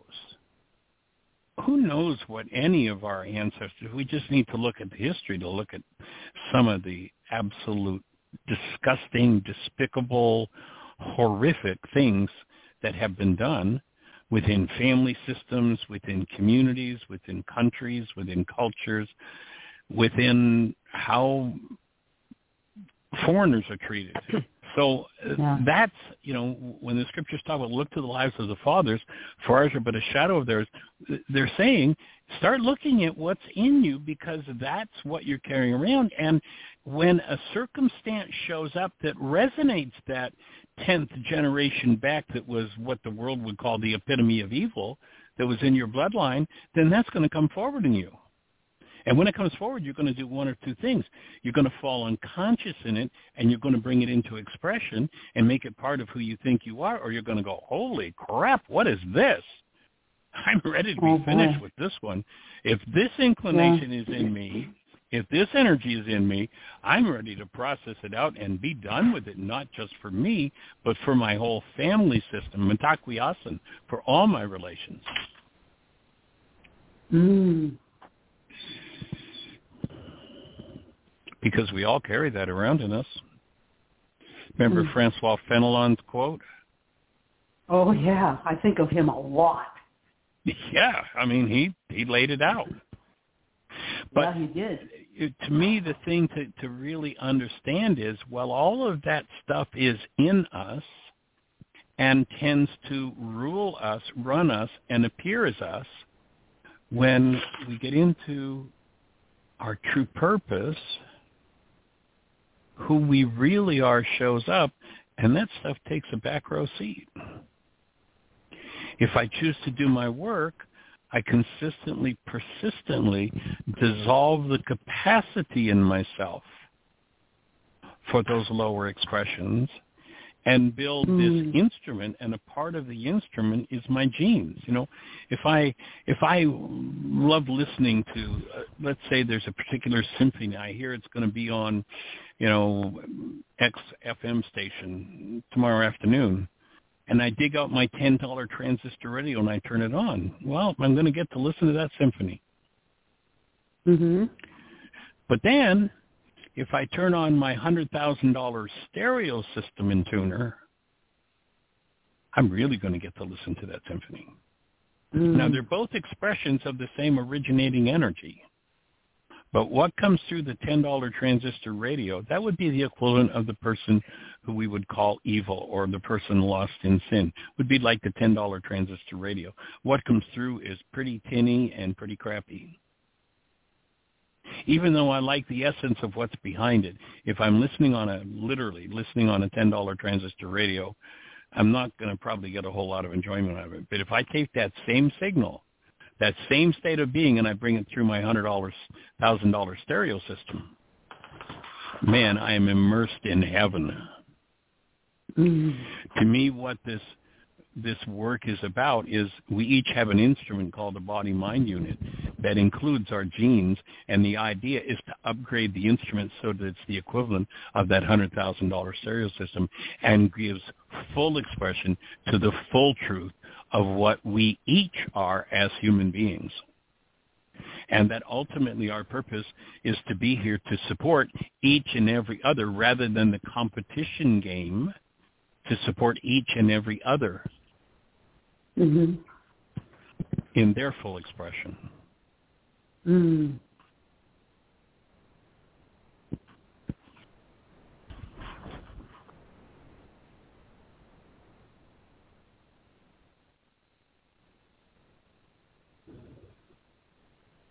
And any reality that carbon-based memory, remember 666, the Antichrist, that which goes against the presence of active love in me, anything in carbon-based memory that comes up can tend to inhibit that unless I'm aware, oh, here's another piece of my puzzle that I can throw away.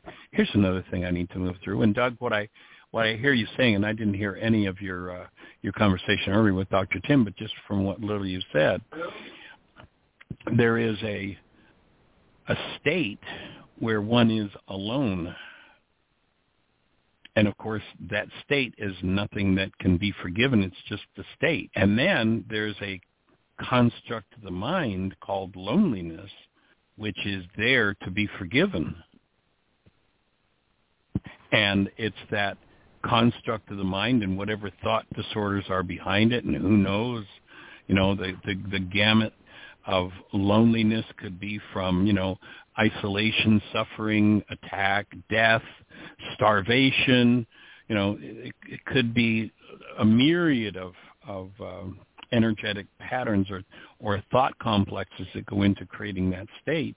And so, if one's identified with that state or that that uh, pardon me that uh, construct in the mind, then there's going to be a whole lot of trauma in that loneliness it's got nothing to do with being alone, except that alone triggers the construct in the mind that holds the suffering, loneliness.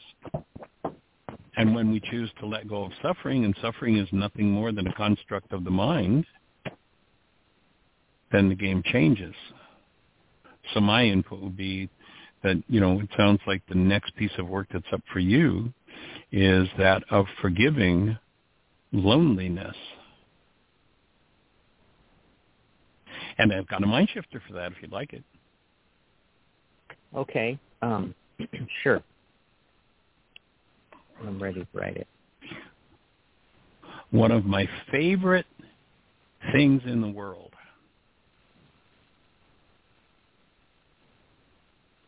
is to be isolated and alone where I know that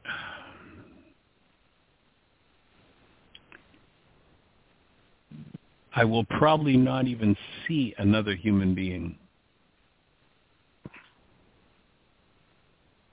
for the next half century.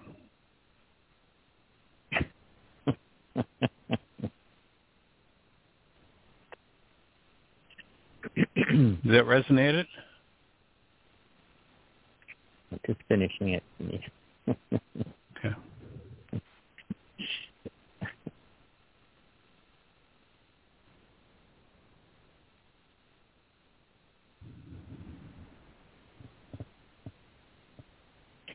Uh,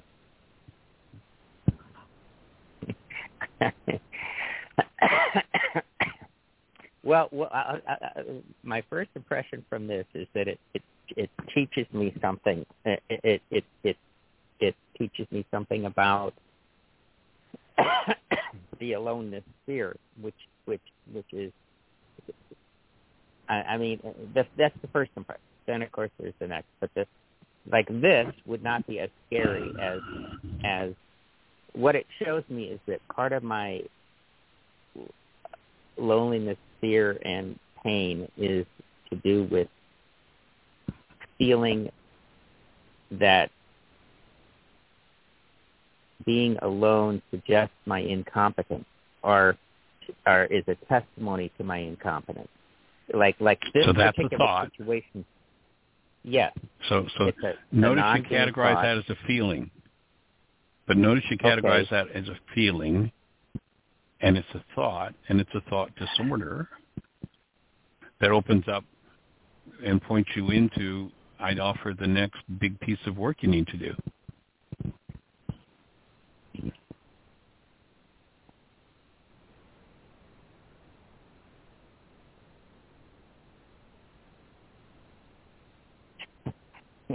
which would be something to do with being competent and and confident. This, this thought this set of thought disorders that you're incompetent. Was that again? And you know, we're we're probably back to uh, if we gave you and uh, Susan about two minutes to talk, we'd probably be back to the exact same thought disorder.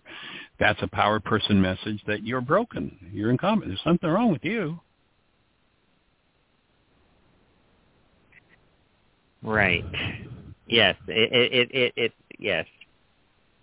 And that's just yes, the thought that, disorder. that's And notice how it even impacted your physiology, like closed your throat up. Oh, absolutely. Yeah, I know.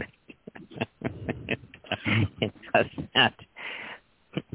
See, see, see, being in the world alone, uh, where I wouldn't see another human being for a half a century, doesn't resonate the same pain because because there'd be no one around in that situation to testify that the reason I'm alone is because I'm incompetent.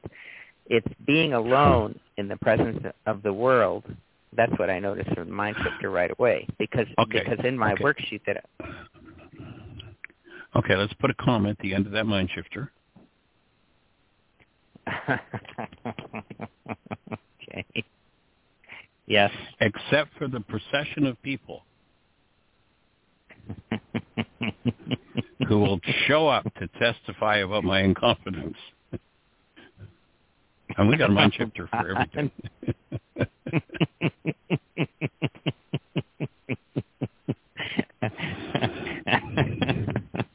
this is show up to testify of my incompetence.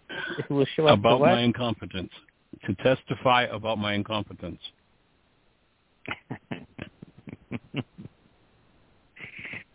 okay. Michael, you have an evil chuckle. you mean An evil off the what? mark? I've missed the tar- chuckle. oh. It was like Mr. Snidely Whiplash's uh, l- laughter. And listen to how it's opening Doug's throat. Closing it. Yeah. It's, it's, it's like I, my can- I can upset. just see with you. Go ahead. My upset almost inevitably triggers a cough. You know, it's it's like that. that it's like if I'm coughing, I know I have an issue. Yeah. And your body, what your body's saying is, I want. To, I'm trying to get rid of this. Like it's time for me to be done with this. Oh, that's a new way to look at it. Yeah. Hey. Your body's like saying, get this out of here. This is like right at my Holy core, and I need to unload it. Oh my gosh. Oh my goodness. Hmm. Uh, So, so notice where the focal point of that cough is, where the root of it is, and that's the tissue that the energy you need to process through is probably stored. You know, so is it in your upper chest? Is it in your your solar plexus? Is it down in your belly? Where's the cough coming from? Is it up in your throat? It's in it the- up in your sinuses? it's it's in the upper chest. It's in the bronchioles. It's right above the Yeah. lungs, in my upper chest. Uh, Did you have bronchial problems as a kid? I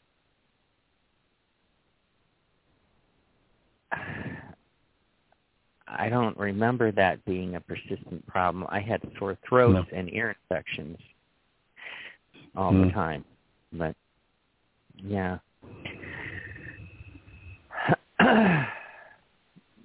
now my mother on the other hand has bronchial issues. That's when she gets a bronchial infection, it it can be really bad, and and she used Yeah. to get them quite a bit. She hasn't lately, but So you might be dealing with a generational pattern there. yeah, yeah. How did mom do with being alone? Oh, I don't think she likes it at all. Hmm. Absolutely, I know she. I know she. I know she doesn't like it. I know Hmm. it does not like it. Yeah, that that's that that brings up pain for her a lot. Yeah. it's it's excruciating for her. She'll call me up. I'm alone. Uh, you know, um, if if So those with her are not her. there.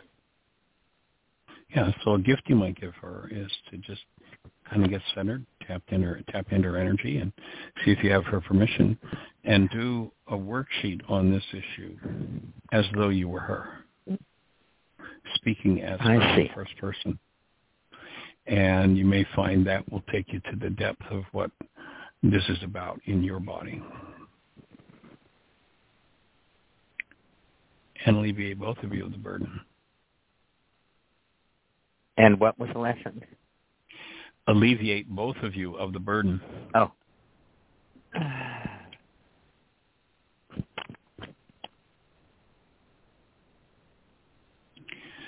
So, Miss Susan, were you just seeing Snidely Whiplash back there twisting his mustache as he laughed? no, I just like your cackle. Every once in a while, you you know you're at you've hit pay dirt and you're enjoying yourself. That's what it sounds. Like. I like. love it. Great.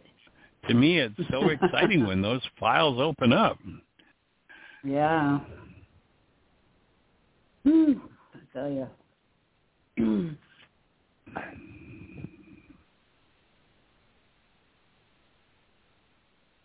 there was an amazing reading in the service this last Sunday.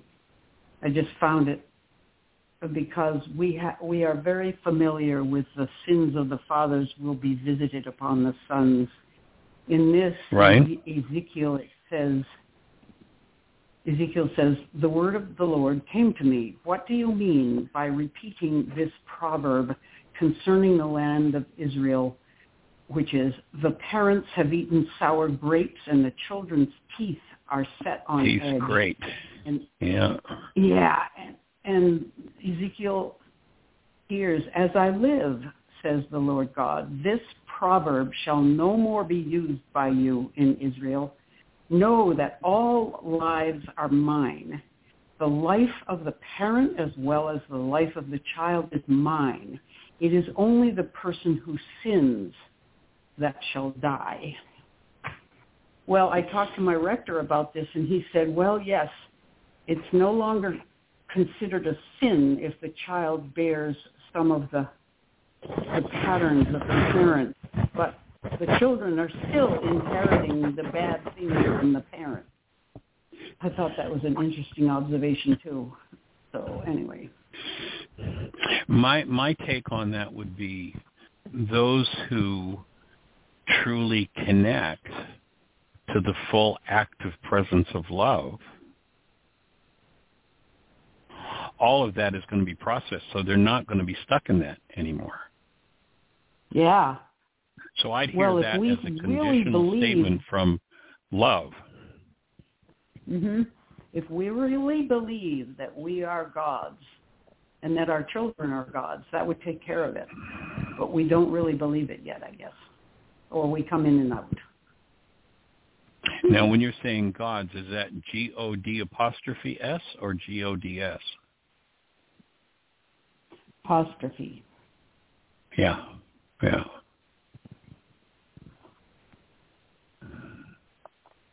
That is the proper what's your use intention of the apostrophe. what's your intention about the difference of those two, Mike? Well, oh, one would be if if we are in total alignment with the creator and the creator by definition is love then we're at full load vitality and everything's going to be processed out of us from the generations so that would be the apostrophe s if it was just g-o-d-s then that's we're proclaiming that we are the creator.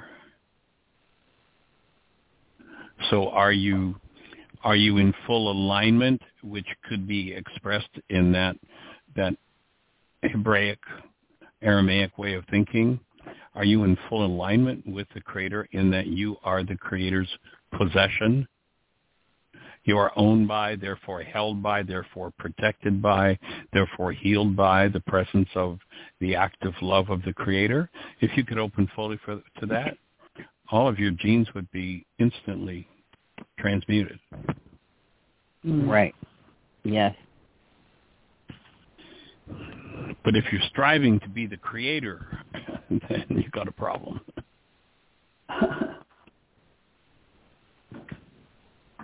Go ahead and expand on that one a little bit more. I mean, I yes, obviously, but but let's talk about what is your problem? What are you doing? What's happening there? The ego is declaring itself. Is that like is that not akin to uh, maybe what Satan's original per, scripturally proclaimed at least story error was? You know, saying I I I am. His well, personality is God. Well, remember that Satan in Aramaic is not this dude with the red suit, the tail, and the pitchfork that men of course, of course. terrorize little children. But Satan means the resistor, one who misleads. Yes, they're identical. The Antichrist, 666, six electrons, six protons, six neutrons, carbon-based atom, carbon-based memory, stores painful realities. And held there we're locked into it. When when the product of what's stored in the mind from the past comes forward as the big ego self and i am god then good luck. Right so yeah, and yeah, yet, it is. I mean, they are one and the same. The non-being self says we are creators. Yes, we are creators, but we are not the creator. There's a difference. Okay, good. I certainly know that. yeah, and I think all those stories line up in a way, or can be seen as lining up in a way. I mean, from the I don't I I I get this information from my my my upbringing as a Mormon. I don't know how how I don't have the brain cells for like is that exactly in scripture traditional scripture, but you know, Satan saying, "I'm." I mean, I I I have okay. So Satan saying, "I'm I'm I'm God. I'm bigger than God. I'm I'm I'm bigger than God." That's sort of like ego saying, "I'm bigger than God. I'm God." That was his original error that led to him being cast out of heaven in the Mormon theology. And then there's of course, the definition of Satan going to and fro back and forth upon the earth, which is the creation of ego, and carbon-based memory and the buildup of all of that, saying the same. To me, they all fit together. That's yeah. everything you said. They're one and the okay. same. All right. That would be my take.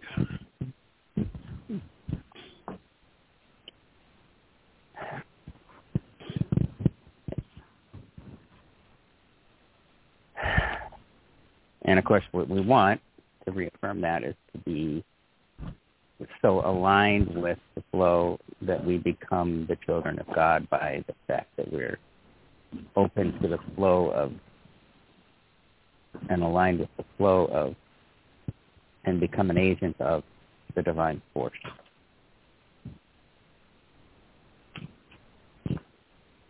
Taking our proper place in the game. Mm-hmm. The gate is open. Rockma is open. The gate is open, and the flow of active present love is unlimited.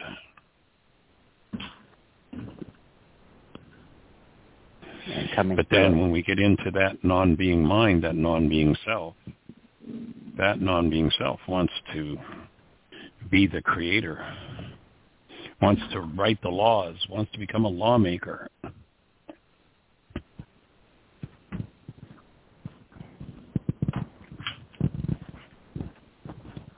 Sure does. Rather than understanding and honoring the way the energy system works and stepping up to the plate as active present love and processing through whatever is moving that is unlike love.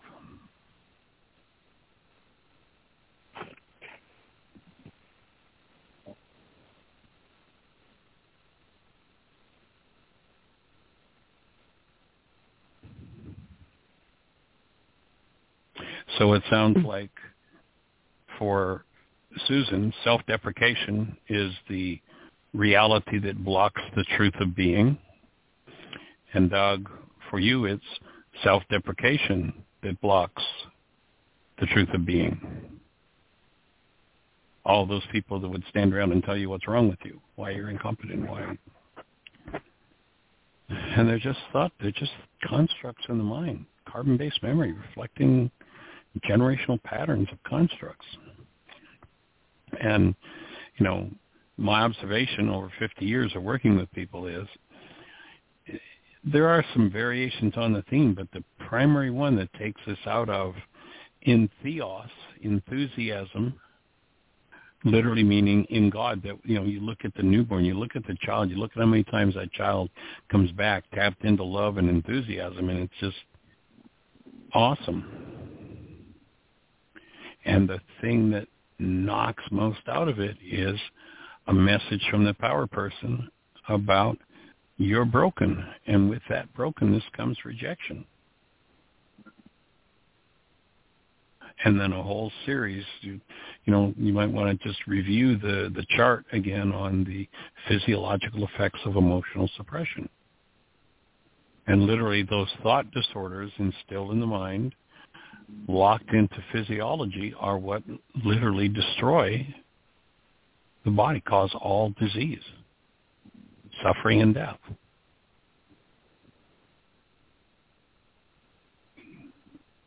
You know, I, I started a book actually 20, 20 some years ago, and it sat on the shelf since then, but the first two chapters of it are available under the uh, video and audio collection on the website. It's called The End of Suffering. And while the written work isn't there, way back 20 some years ago, uh, minister at uh, Unity in Sarasota, Florida, and I did a weekend workshop where we read those two chapters. The book is written in the first person by Yeshua, speaking to a character, much like Why Is This Happening to Me Again is written by me, speaking to a character. So in the book, I'm the character and Yeshua, Yeshua is correcting me. It's called The End of Suffering.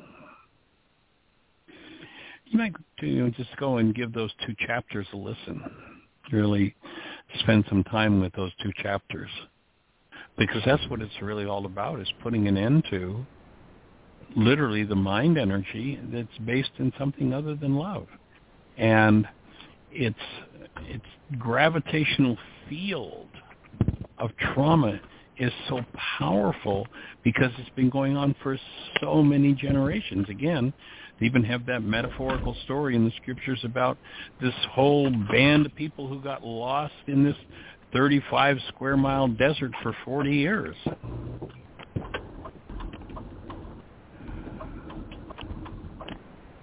And to get out of that desert, to get out of this state, what had to happen? The old generation had to die off. Not everybody in old physical bodies, but the root of the word generation is genari, which means cause. All of the causes held in the mind based in hostility or fear, messages from the power person had to be removed. And they're generational. They've been going on for a long, long, long time. And they're again, the the mass, when you think of it in terms of uh, atomic physics, the mass of the thought disorders based in that has such a gravitational pull that most people never are able to even step back from it. That's why we so often talk about, you know, developing the ability to become the thinker apart from the thought, the feeler apart from the feelings, the actor apart from the actions, just to step back and observe what your mind is doing to you. And then apply forgiveness to remove it. Get out of the desert. Head to the promised land, conscious co-creation. Right. Yay. Yeah. Woo, yeah. Awesome. Um, Miss Susan, any other thoughts for you? We're getting down to the wire. No, thank you. I'm on. I'm in the car going to a doctor's appointment, so I'm a little distracted. Thank you so much for fielding okay. all this. All right, well, we'll hold the space, and you have a blessed one, Doug. Appreciate you. Everybody have the best year yet of your eternal life. Thanks for being with us. Blessings. Bye-bye.